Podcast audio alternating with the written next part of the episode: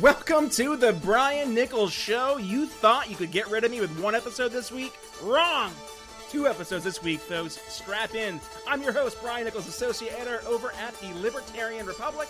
Brian Nichols Show, if it's your first time joining us, well then, hey, we are the latest and greatest podcast on the We Are Libertarian Network.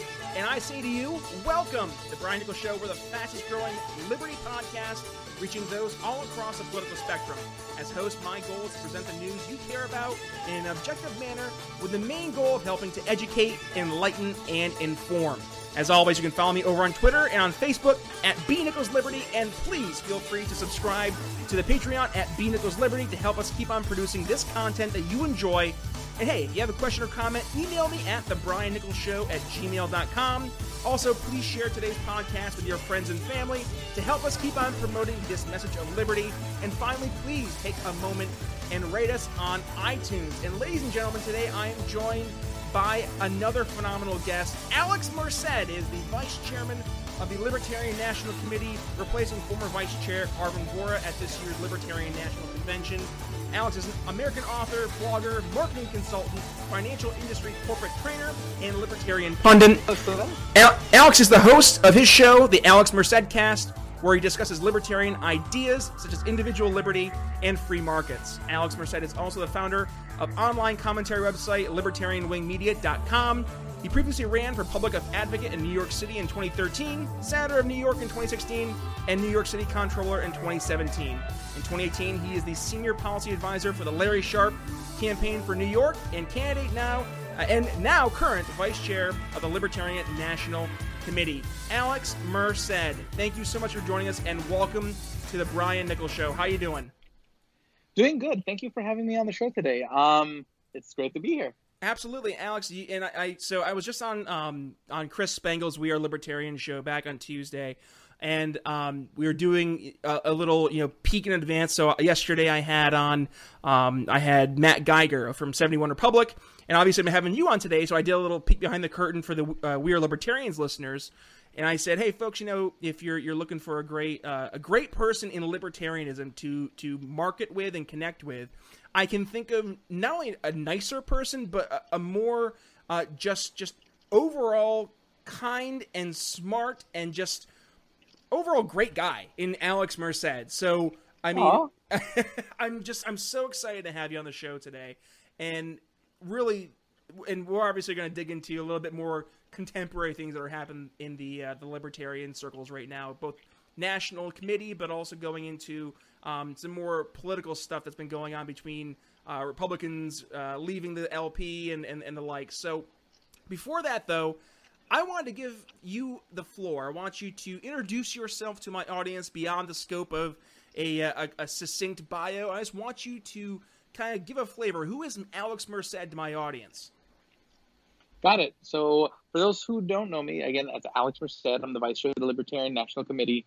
And basically my big mantra is changing the world through aspiration in the sense of being instead of always just telling people okay this is how you should do things this is why you should do things trying to be an example of the kind of changes or the kind of things i want to be. So um, for example when it comes to wanting people to communicate better with each other to work together with each other better and do things like that um, well i do talk about it a lot. I do. I did start something called the Libertarian Positivity Caucus within the Libertarian Party to kind of push positive messaging. I, I do a good. I do a hard. Uh, I do the hard work of, of, of, actually practicing it, which means when people get upset with me, it means I don't get upset with them. um, you know, especially over the last 24 hours, this has really been put to the test where, um, the, you know, neither here nor there, I, I did have to make a decision uh, as the vice chair of the Libertarian Party. That definitely did not make me anybody's favorite. Um, so I, but I, but basically, again, I'm all about building bridges. So I've made the effort of everybody who's expressed uh, some some hatred for me over the last 24 hours. Uh, make sure I'm just getting on the phone with them and letting them just kind of basically tell me how they feel and and you know rebuild those bridges one by one. Um, showing them you know that even though they disagree with my decision, that you know, it doesn't mean I'm not here to listen. I'm not here to try to find ways that we can all work together, move forward together, and grow as an organization. As I say, and, and really think, quick, I'd say it's what so people understand what you're referring to, and we're not going to dig into it today because I don't, I don't think it's really something that's it's really necessary to dig into the weeds. But it, Alex was referring to there was a motion to um, essentially restate uh, that the libertarian messaging and platform is based on that of property rights because of the uh, the recent insurgence of some libertarian socialist party members. And honestly it's it's so in the weeds and it's so beyond the scope of what people really care about. People outside of the LP they, they don't care. It's way above above their heads. And like if we really want to message to people like we got to get beyond this this stupid this nitty-gritty stupid stuff so that's what Alex was referring to just for people who are who are curious as to this past 24 hours that he's speaking of but Alex I'll let you continue sorry about that Oh yeah, yeah. But basically, it's just stuff like that. Just trying to be a listening voice when people, because oftentimes people get upset. Okay, so for example, um, like I know one thing that uh, me and you interacted on Twitter about was was the Austin Petersen tweet from the LP National page mm-hmm. that got a lot of people riled up, and uh, you know, a lot of people took the opportunity to be I wouldn't say negative towards me, but you know, negative towards the party and whatnot, and instead of just doing what a lot of people would do, which is just kind of lash out in response, I just said I just tried my best to listen and try to, you know, basically facilitate a conversation. Because oftentimes when people know you're listening, uh, it, it, it the escalation, the heat, it, it calms down, and then you can actually move forward and actually change hearts, change minds, and that's that's that's it takes a lot of patience to be willing to, to take a lot but um, it's something that i'm trying to teach people by example by being saying hey this is a way we can grow we don't necessarily have the billion dollar budgets of other of other ideologies to just sit there and, and just bombard people. Also, we have a much different message.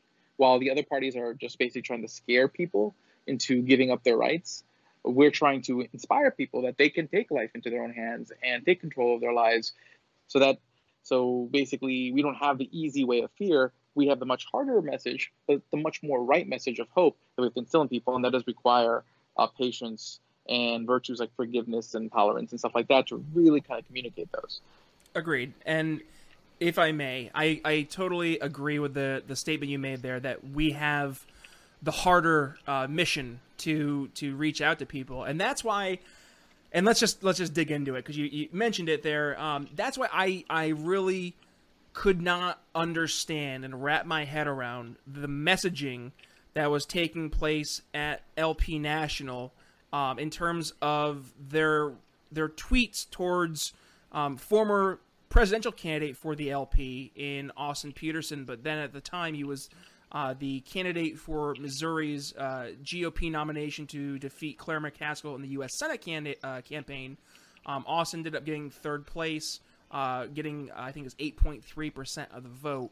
And um, the LP National um, official Twitter handle tweeted out in in a series of tweets if the thorough drubbing suffered by Austin Petersen in the recent Missouri election is any indication, leaving the Libertarian Party to get elected doesn't work so well. Although Petersen had placed second in the nomination for the Libertarian presidential candidate in 2016 after Governor Gary Johnson, he later switched to the GOP in order to run for a U.S. Senate seat in Missouri. He placed third in the R primary with only 8.3 there it is, yeah, 8.3 percent of the vote. So, with that being said, Alex, I I agree with you when what you said that we have a harder job in terms of of reaching out beyond libertarian circles. So I have to ask you as the uh, as an official, you know, voice for the Libertarian Party, why have a, a Twitter account purposely throw bombs at someone who I would dare say is considered a libertarian ally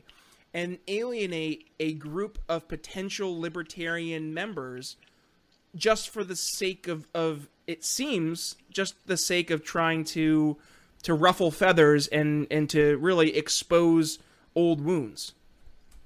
Um, understood. I did. I did. I did. Uh, after we interacted on Twitter, I did have kind of go back and just kind of ask people, just kind of get a vibe for what the intention at least was.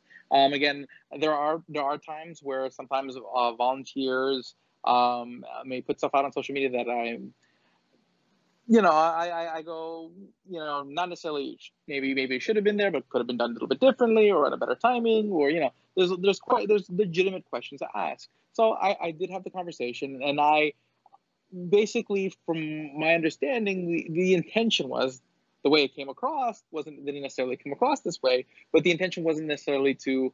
Well, the intention was more to criticize the GOP as a vehicle than to criticize Austin, saying basically that he had done pretty pretty darn well. I mean, that was an impressive 2016 campaign.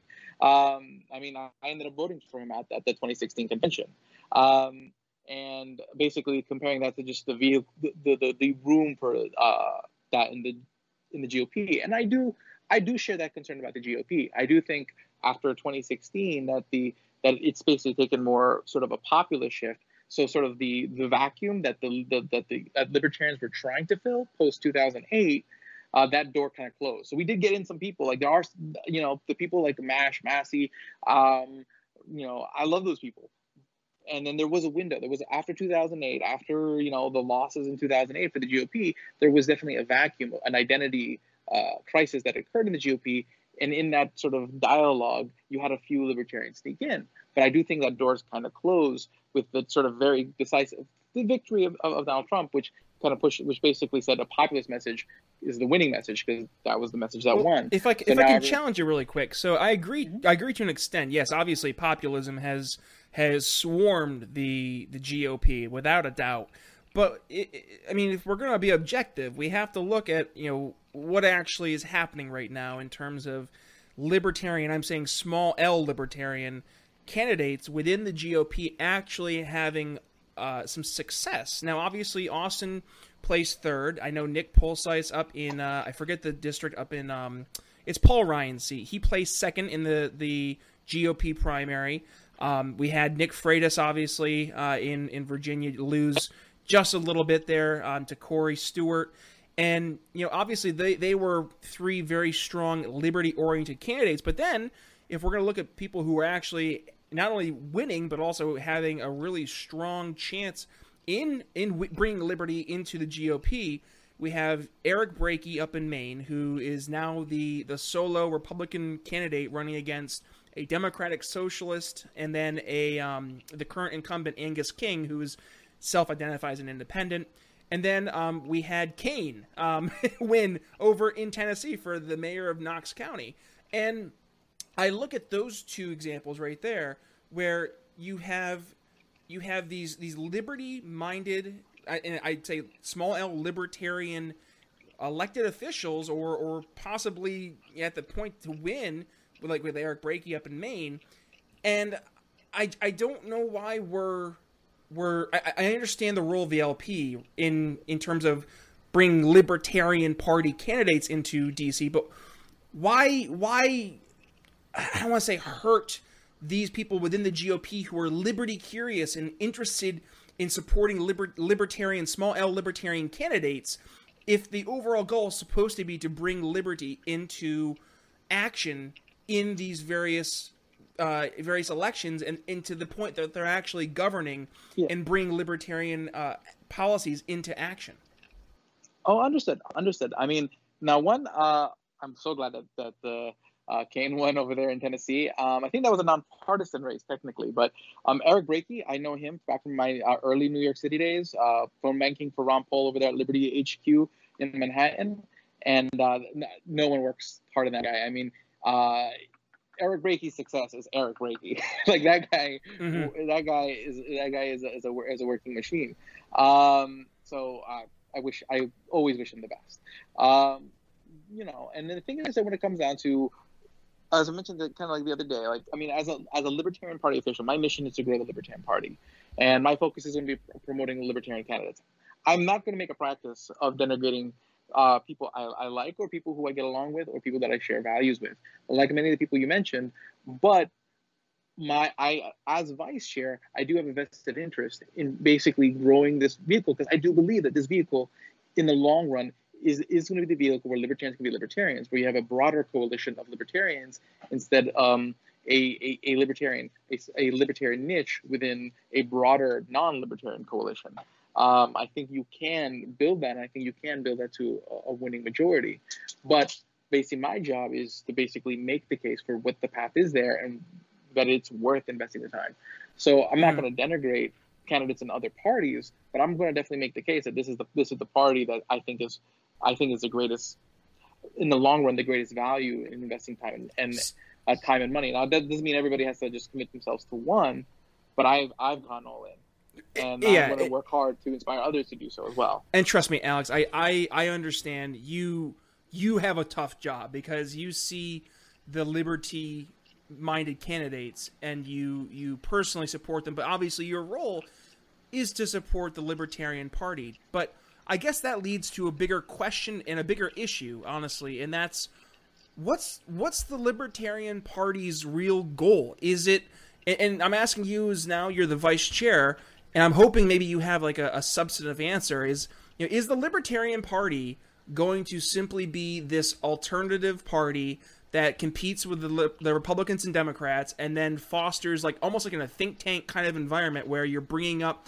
the the ideas of libertarianism, you're trying to educate people, or is the Libertarian Party's goal to actually win elections that matter? And that's something that I think not just myself, but a lot of libertarian, either big L libertarian or libertarian curious people are are hesitant in in you know they're hesitant in making any decisions one way or the other on the Libertarian Party as a whole because we don't know what is the Libertarian Party's goal. I think at this point, I mean, in 2016, I think the consciousness towards and the sort of the perception perception of the Libertarian Party changed quite a bit, and I think even the perception towards themselves and the members.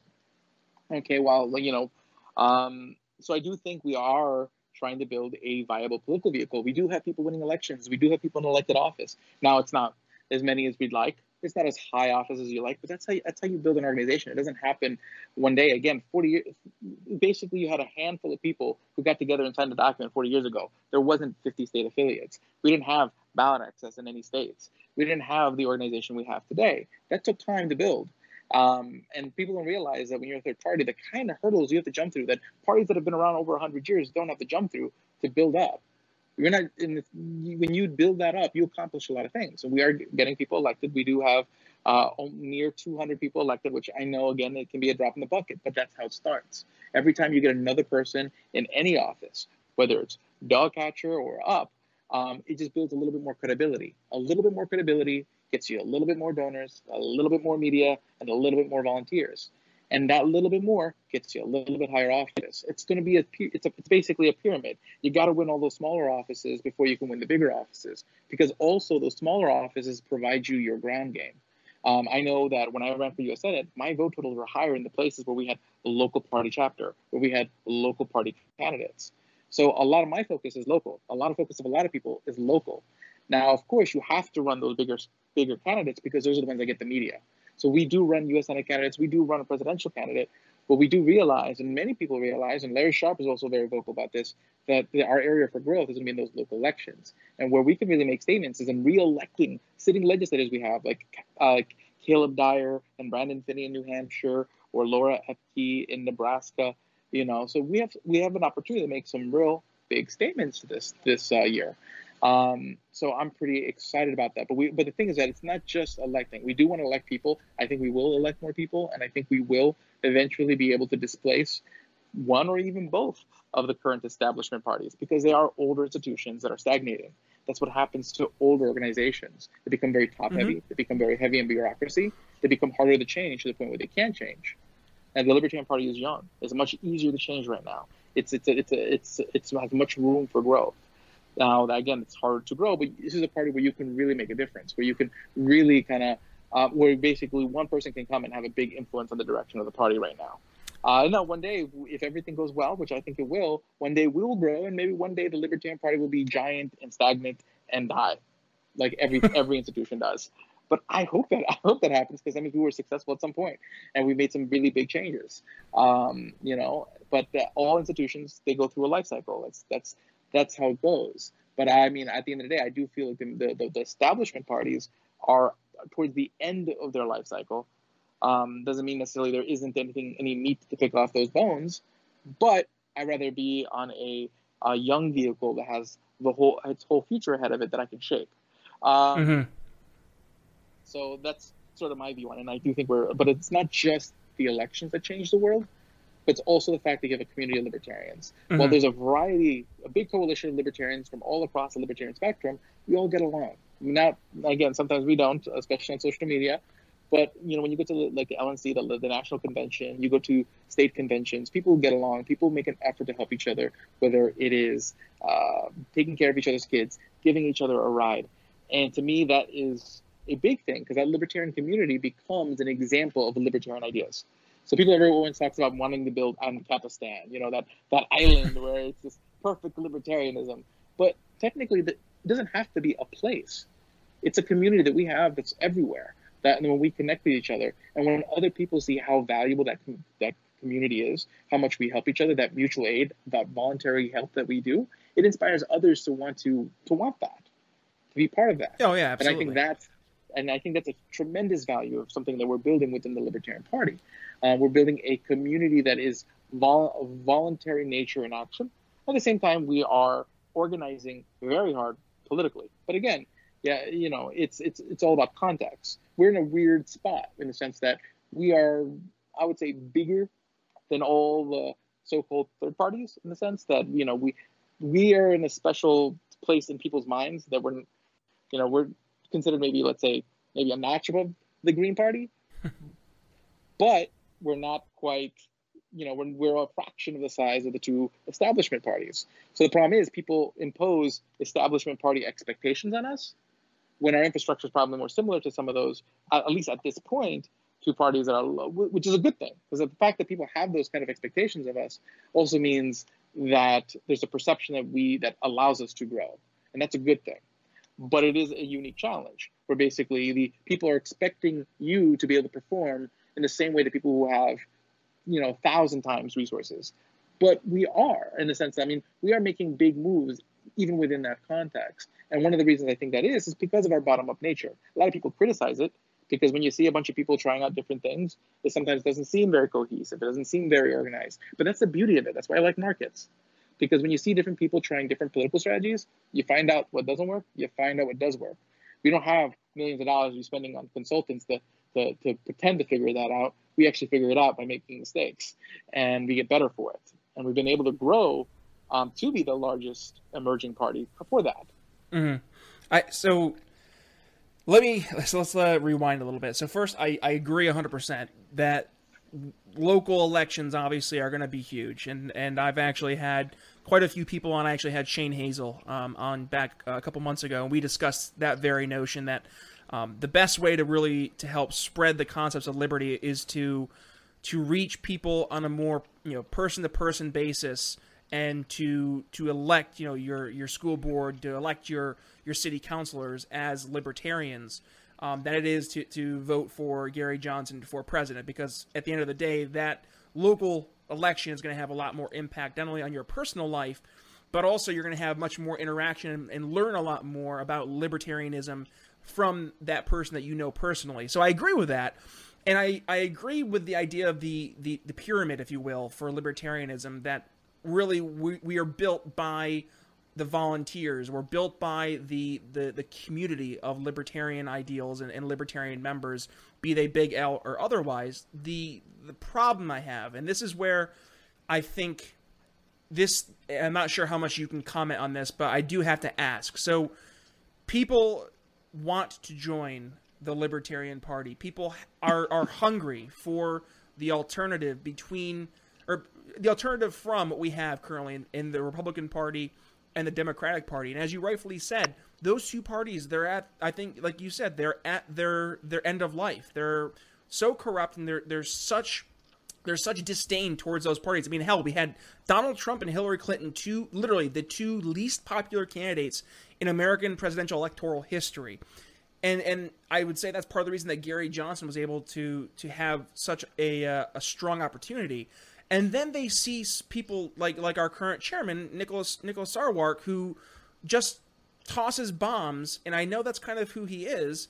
But you know, when there was a back and forth, I'm not sure who it was with the specific person, but you know, they're asking about you know the the liberty. You know, can you tell me, Mr. Chairman, who the current uh, you know, sitting libertarian candidate or current libertarian senator is um, nationally, and uh, he said, "Well, you know, let me know when Austin uh, actually gets to the point that he's in in the, the, the final election." It's like, okay, he's he's got a point, but like, is that really the role for the chairman of the third largest political party in the United States to be to be just you know tossing these these little snarbs uh, snarky bombs at people via social media and and you know that really in my personal opinion but also looking uh, anecdotally at people I've interacted with it's very off-putting and it and it turns a lot of people away from the libertarian party because they look at libertarians as you know this this third-rate political party who they don't take themselves seriously so why would I take them seriously and get involved? And and then you know looking at how they treat each other or treat people who used to be libertarians why would i want to be subjecting myself to that or people that i would want to support who maybe you know they say the wrong thing? Why would i want to subject them to the the you know chairman of the the party or the infighting uh, going after them? So I, I, with all that being said i just want to turn to you to kind of get your your take and maybe give a little bit more nuance or, or tell me that you know hopefully tell me that that chairman sarwark is trying to curtail things um, from from what has been his his standard operating procedure. I mean at the end of the day i can't i can't speak for uh, everyone in every party. At the end of the day you go to any party you'll find people in leadership and you'll find people who are just members who are to basically really pull on uh, the things that uh, i guess trigger people would be the word. But that's one of the reasons why I ran. That's one of the reasons I wanted to be vice chair because I did want to be that ambassador. I did want to be that sort of welcoming face.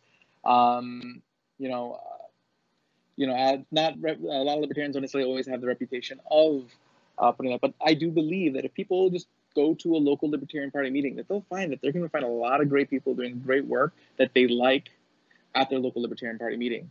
That you know, basically the people who are who are really going to impress them and really show them what we're at aren't the people they're going to see always online. I mean, you'll see them online some extent, but you're really going to see what they offer when you see them in person. But the person that you're speaking to is the chairman of the the actual party, and I think that's part of the problem. Is that one of the the most divisive voices that the LP currently has in actually bringing new people into the party is its actual chairman. And I think that's that's the greater issue is that we have a chairman who just has this this knack to just poke at people through social media. And I understand that that you know that's kind of Sarwark's his personality, but like that doesn't foster building things beyond our little own echo chamber. I think that's the point I'm trying to make, and that's something I'm so frustrated over because I want to be part of the the grand libertarian party, but when I see the way that you know that Sarwark treats certain individuals in the movement, I really get you know dis- discouraged. No, I can understand that. I mean, di- different things discourage different people in different ways. I mean, again, I can't change everybody. Like, I can't just change who's in what position for the snap of my fingers. But what I can do is basically try to be an example of a better way of doing things. And I mean, again, I've only been vice chair for a little bit over a month. Um, so I've been trying to be sort of very visible, very open, have a very open door for everyone. So that way people can experience um, what that kind of welcoming ambassador will look like and sound like. Mm-hmm. And I'm hoping that the rest of other members of the LNC, which some have, um, will embrace some of that. Um, and some have gone in very different directions. Um, but there are many who I think have are. I think we have a great crop. I think I'm really excited about the LNC we have right now. Um, even even even despite the last couple days, uh, there's a lot of great people who I adore uh, on there. Uh, a lot of them I got to know really well over the last six months campaigning for vice chair. But at the end of the day, it's it's um, I'm I'm setting an example, and there's people who are not just even on the LNC, but people who are in state parties, state leadership, people who are in local leadership, who are taking that example and taking it to heart. And I do think we're starting to have a lot more positive ambassadors in places of leadership. Yes, I understand. Uh, you know, what some positions are more visible than others, but it, it's a day at a time. And you know, I just got here, but I'm, I'm i plan on I, I, plan on uh, having a very positive cultural shift. Gotcha. All right, and listen, Alex, I, I want you to know, it, my frustration's not with you. You are an absolutely phenomenal dude, and I'm I'm just I'm trying to get some answers because anytime I've ever had any, in uh, obviously it's going to be anecdotal, but anytime I've had any interactions with our current chairman, I I've left every interaction with just the, the, the worst taste in my mouth. And I'm like, damn it, Nick, if you want people to join the LP, then you have to to be someone who people can talk to. Like honestly, Alex, like what you're doing, like you're you're being that welcoming face, but it's like it's like you get a handshake and then as soon as you get the handshake you get a slap across the face from someone else behind you. And that's it's so frustrating especially because i really I, i'm i'm just to be honest with you. I don't have much hope to see the lp grow to really have the ability to to build that volunteer base and to bring new people into the party if they if their first interactions are with bomb throwers at the top and then infighting at the bottom. It just it seems like we need to have a, a, almost like a come to Jesus moment where pe- everybody kind of sits down and we're like, what are we doing? What's our goal as the Libertarian Party? And honestly, like we we have to, we're not if we don't take ourselves seriously, nobody else is going to take us seriously. And I think that's the biggest thing that I hope that you can bring to the LNC and, and you know t- at least talk to people about that that notion because people still look at libertarians as the group that just wants to smoke pot. We have to get beyond our infighting and to be able to create a sound messaging, to be able to to avoid the, the, the snarkiness from from various leadership roles and to actually like reach out to people in a substantive manner and talk to them. I mean, just again, anecdotally, obviously, but in my own personal life, people that I've spoke to um, to try to to bring them into the the liberty circles. I I honestly, Alex, I get really nervous because I'm like they're gonna hear, you know, two weeks uh, of you know this person's a statist and they're a communist, and then you know oh. Uh, if you ran for president in 2016 for the Libertarian Party and you leave, well, you're uh, you're dead to us basically. So bye from from certain people. And I'm just like, that's that's going to turn them off, turn them off, and they're never going to look back. They're going to turn away from the LP, and they're going to say, "Screw that." That's that's just out there because they can't even they can't even you know walk in a straight line, let alone try to to lead to real substantive electoral victories. So I'm sorry for that that kind of tangent there, but I mean that's I just want you to know that's really a sentiment that not only myself but a lot of people in the movement have. We want to get involved, but we're being held back and it's really really frustrating because we we so badly want to see these ideas promoted in a in a honestly in a grown up way. Oh understood. And i think i think things are evol- evolving. I mean i think 2016 was a real um, sort of a year that that sort of was a catalyst for a process that process is going on now um, basically you know where basically you have an infuse of new uh, basically of new enthusiasm, a, a, new generation of libertarians, and you just kind of have this sort of right now this internal dialogue. But like a lot of this conflict that's going on is an internal dialogue of the Libertarian Party of finding itself in this sort of new level of its growth, and it's it's in its sort of I guess pubescent stage right now. The the Libertarian Party is going through puberty is, is the best way to think about it, and just like puberty, it's very awkward. Um, but you know what? The, what what more exciting time it is to be part of something than when it is that that volatile and that moldable.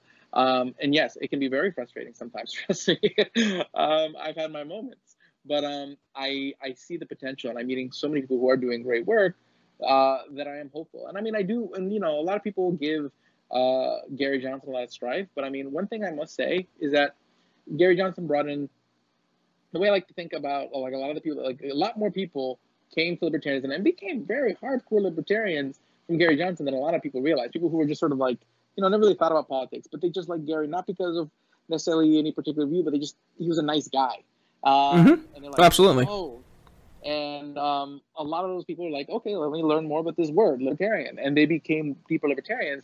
But these were people who weren't necessarily as ideologically focused as people like me who were brought in with like Ron Paul. Like I, I just loved all the stuff about like Austrian economics and and and just economics as a whole and policy wonkery. So I get like really like like to go really deep in the weeds.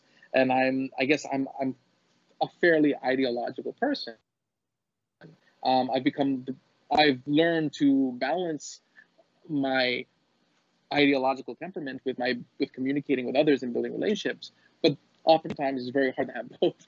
Um, but you know, with with a lot of the people that Liber, uh, Gary Johnson brought in, you kind of have this sort of these contingent of people who are um, who care a lot, who do care a little bit more about that, about nice, about that community, that soft sort of building bridges and communication and whatnot. And that's a good thing because that's something the party has needed. And again, no one, it's, a, it's like economics, division of labor. You need people who do different things. And that's why you need different types of candidates who appeal to different types of people.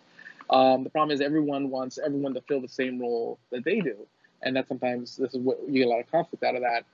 Um, and then that's why I want to be a leader who can kind of appreciate that there is a division of labor. And I want to inspire people of all different stripes to get involved and try to help them find their place and realize that it's not, it's oftentimes not each other that they dislike is just that maybe we're just not finding the best way. We're out. We're not allocating our labor the best way yet, mm-hmm. and just and um, I, we'll all be happier when we all find a place where we're really pushing the change we want to change and and, and seeing seeing the results out of it. So agreed. Uh, I think I, again, I'm I'm the more, especially after traveling this year and seeing what a lot of these states are doing, how many states have really kind of broken through ballot access wise this year, are going to break through ballot access wise this year, and have pretty solid candidates.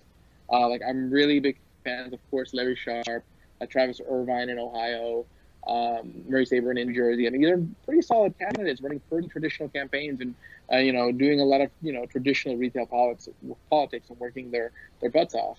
Um, you know, and it's, it's it's pretty hard to see that because I do remember pre 2016 um, where you know you ran.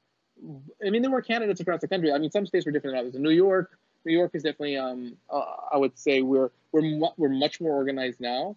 But pre 2016, we weren't the most we weren't the most organized of the different states. And you know, most candidates were just like, okay, I'm going to be a candidate, cool. Um, and there was sort of no idea there. Like I, I literally learned everything pretty much from Jeffrey Carson. I mean, basically, I ran for Senate. Uh, I voted for Austin over there at the convention, and then literally after they announced the re- election results, I literally went and ran over to Jeffrey Carson and said, "Hey, do you want to do you want to work with me now?" That's a good guy to ask too. And uh, yep, so uh, you know, Evolt did the compliance for my U.S. Senate campaign, and uh, Jeff was a huge resource and and allowed me to gave me the tools for me to run a much more traditional campaign. And then Austin was a huge supporter in that, um, which is why I, I, do have a huge debt of gratitude towards him. Um, and uh, because of that, we, we were able to travel the state. And even though, again, it was an uphill battle, one of the things it did do is that it connected a lot of those state parties. In, in, in New York, a lot of these chapters didn't know each other. They weren't really connected. They didn't see each other that often. They didn't communicate with each other that often. Um, that campaign really helped connect the state in a different way, and that helped create a lot of the organization that really is helping um, give basically give the, the, the volunteer network that I mean Larry Sharpe already had a huge volunteer network because he's Larry Sharpe and he's amazing, but it definitely helps to have um, that that that community that built up in New York post 2006. Oh, for sure.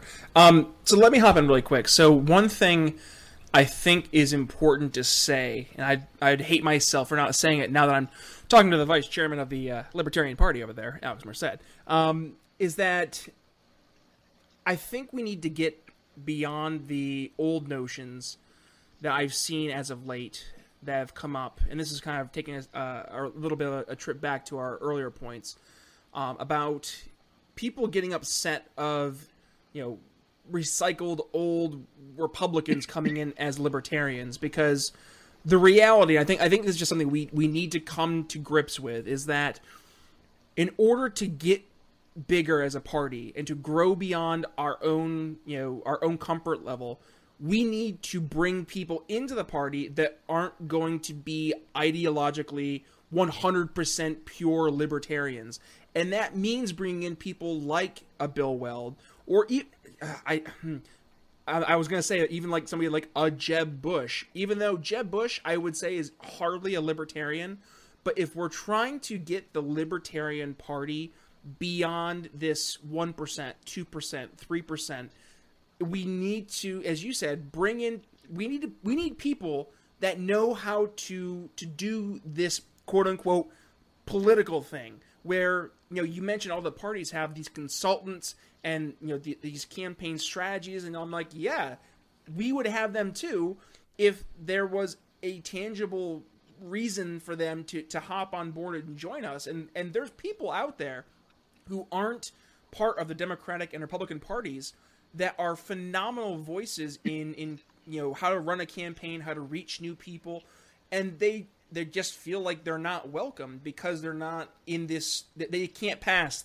the the ideological purity test for the Libertarian Party. And I mean, I think we need to have again coming this come to Jesus grip come to grips moment that not everybody in the Libertarian Party is going to be a pure libertarian, and that's okay because if everybody in the Libertarian Party was a pure libertarian, we'd be like 0.001% in the polls every single time because nobody nobody would be libertarian enough. And with that being said, I I mean that's just kind of my rant there, but I wanted to also make a point and I'm not I mean I'm obviously I'm kind of going on a tangent here because I'm I'm looking at things I wish were done a little differently, and that's just kind of the way I'm approaching it. But the fact that you mentioned earlier with with some of the tweets and, and the social media stuff that comes out that those are done by by volunteers, and that just that that kind of boggles my mind a little bit. My my background is in public relations and marketing, mm-hmm. and just the idea that a volunteer would have access to a Twitter or Facebook account of the third largest political party in the United States that they'd just be able to tweet things that they think is tweetable without any type of of you know confer- any any checks and balances, any running the tweets by someone. That seems a little just bonkers to me. So if I can give any any suggestions to to not just you but just the LNC as a whole, is I would try and tighten up the the public relations and marketing as as coherent as possible because if the LNC wants to be taken seriously, they have to have a serious message going out in this one voice, this one narrative, and to have you know 13 different people or 13 different volunteers just aimlessly using a Twitter account that happens to be the Twitter account the third largest political party, you're going to have 13 different voices, and that's just going to be, uh, you know, it's going to be absolute chaos. So I mean, take that for what it's worth. Yeah, I, I, I mean, would hope that would reach out to, to someone. I mean, at the top, that would be able to to instill some type of of standards and checks and balances. You know? Yeah. Now, I mean, just to give the, the social media team their due, I mean, I, I would say I don't know if it was like six years ago there was like no social media presence for like the LP. Uh, I mean, that was that was, is one of the things that uh, uh, like Arvin Vohra was one of the things who really kind of helped spearhead that back when he was first became vice chair. Um, and then uh, but basically, there was there is a there's a process. It's not like there's a huge number of people who get access to these things. There's a huge like there's, there's a there's a bit of a process, and there's a handful of people who get the scheduled posts and whatnot. And I would say 99% of the time, it's fairly okay. But yeah, every once in a while, people do slip. But but we are trying to re- reduce that so that now that we have some more uh, facilities, more resources, we are making some changes. We just upgraded one of my favorite people, Jess Mears, to a membership director. So awesome. now as the membership, so as membership director, she's not only going to be focusing on membership retention, which is also something that is sort of one of the key things that I, will be focusing on as well. Um, so I've been working on trying to form a membership and retention committee so we can focus more on one building up membership and also retaining the members we do have. But she's also going to be really taking charge of social media. She already has by organizing. Uh, we're going to be doing bi-monthly meetings where the whole social media team will be um, basic helping set up some more more clear standards and practices and try to coordinate sort of like you know what topics should we focus on so that way there's a more cohesive message. So you'll speak you'll definitely be seeing that that's already in the process. And there's no one better i can think of to do to spearhead that than jess mears. Uh, probably uh, another one of the hardest working people i've ever met. Um, so i'm again very optimistic. There's a lot of change we've had. I mean we have a press secretary that we hired uh, last year uh, who, and then there's other investments we're making. The CRM project that's going to make it easier for candidates to share data between elections. So that way, it's not like because one of the things is that right now, or at least up till now, we've pretty much every elections we're starting over. Basically, everyone's collecting new voter data, asking everyone for their email over again. Um, but now with the CRM, we're going to have a national database where we can a candidate can keep track of who their donors or volunteers are. and then the next candidate for that office can then benefit and kind of continue with the last candidate left off, and that allows a two percent candidate to build room for the next candidate to be a four percent candidate, et cetera, et cetera, et cetera. So I do think you're going to start seeing some more exponential growth with some of these investments that we've made. If you want to follow what's going on in the Libertarian Party, I am making an effort to try to keep people updated with what's going on in the national, what's going on within the party, possible candidates. So do like my Facebook page as vice chair, which is at facebook.com slash Alex Merced for LNC. So that's facebook.com Alex slash Alex Merced for LNC. Uh, or you can just type in Alex Merced Vice Chair. And you can feel free to like any of my other Facebook pages. There's a few of them. Um, and, uh, and follow me on Twitter and such. So I, I, I am, I'm an open door. Anyone who has any questions about the Libertarian Party, any questions about libertarianism, if you're if you if you're still curious about what libertarianism is, I do have libertarian101.com where I do have a handful of videos to introduce anybody to libertarian liber, libertarianism and different ways that they can get involved and get and make action happen. So uh, those resources out there, along with a lot of other resources, and you can always find everything at alexmerced.com. Awesome, buddy. Well, listen, keep up the good work. You're, you're doing a great job, and, and thank you for taking the arrows here, because not many people would would have the stones that come on a show where they know it's going to be a little a little back and forth here. So hey, thank you for being the oh. voice.